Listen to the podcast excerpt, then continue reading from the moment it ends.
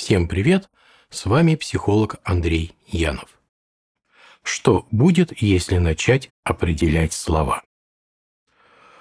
Вы знаете, вот мне сейчас вспоминается одна история, которую мне не так давно рассказал один мой коллега. И история следующая. Сидит он в кафе, заказал себе экспресса, пьет, наслаждается, а в кафе такое небольшое, и столики стоят достаточно близко друг к другу. И вот наблюдает он, что за соседним столиком сидит молодая пара.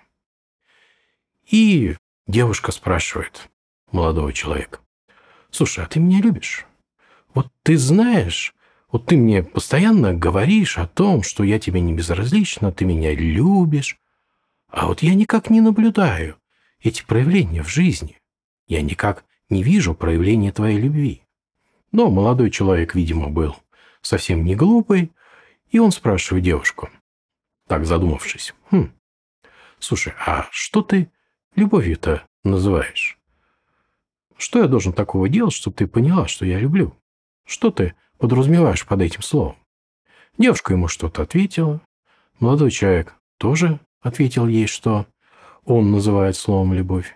И вот они как-то погрустнели, сидят такие разочарованные, и девушка его спрашивает, «А ты точно уверен, что это любовь?» А он ей в ответ говорит, а ты? Ведь то, что ты мне сказала, это совершенно не про любовь. И как-то вот совсем они поникли, задумались. Не то чтобы мы употребляли слова, определения которых мы совершенно не понимаем и не знаем. Нет, конечно, это не так. Но очень часто мы употребляем слова, определения которых у нас размыты. Но вот давайте проведем небольшой тест – а кто сможет вот так вот сходу дать определение любви?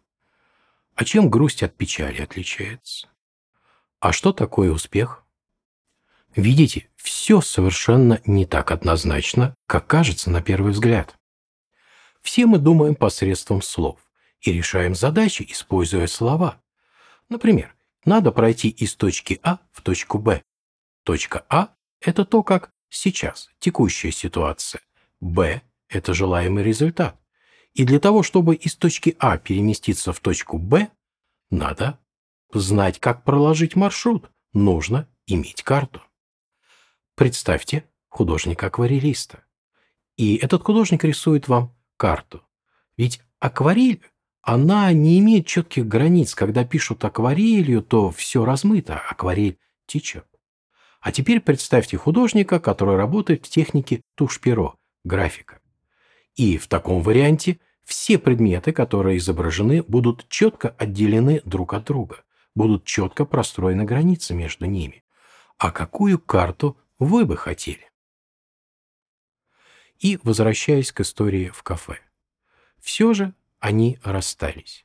Девушка была опечалена, молодой человек разочарован, но в этой истории есть и плюс, ведь теперь они могут найти того, кто будет иметь те же самые представления о любви, что и они.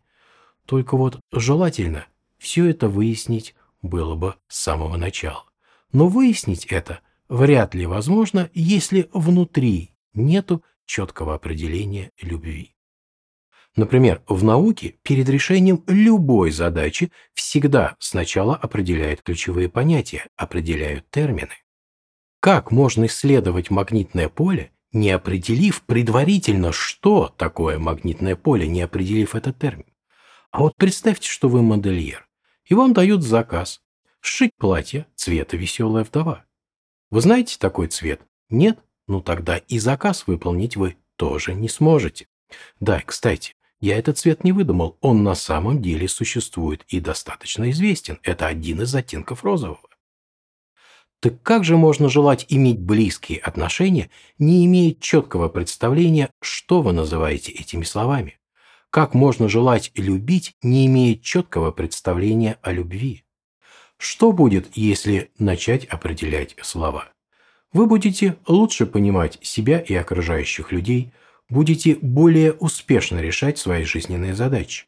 Конечно, если мы говорим про решение задач, одним определением слов не обойтись, но без этого у вас точно значительно меньше шансов на верное решение. А можно все же без этого обойтись? Обращусь к физике. Можно ли исследовать электромагнитное поле, не имея четкого его определения? На этом есть желание с вами попрощаться. Всем всего хорошего. Всем пока.